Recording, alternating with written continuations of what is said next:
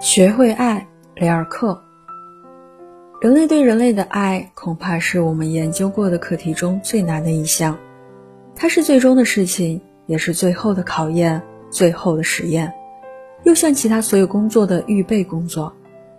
恋爱的初学者还无法拥有爱的能力，他们必须学习如何去爱。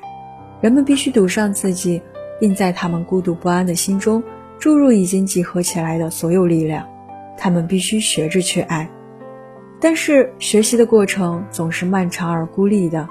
因此爱首先得经历一段相当长的时间。在这段时间里，孤独无疑是最重要的，也就意味着为了去爱人，必须一个人独自品尝高深的孤独感。爱情。并不是意味着自己完全献出自己，去与第二人结为一体，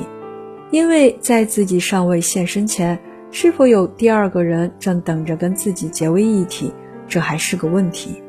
爱对所有的人而言是一种成熟的，让自己了解自己内心的契机，是为了创造一个新人独立于世界的崇高契机，也是造化对人类提出的另一个分外的要求。年轻人若将爱当作磨练自己的课题，当献给别人自己被造化所赋予的爱时，应该不会有所抵触吧？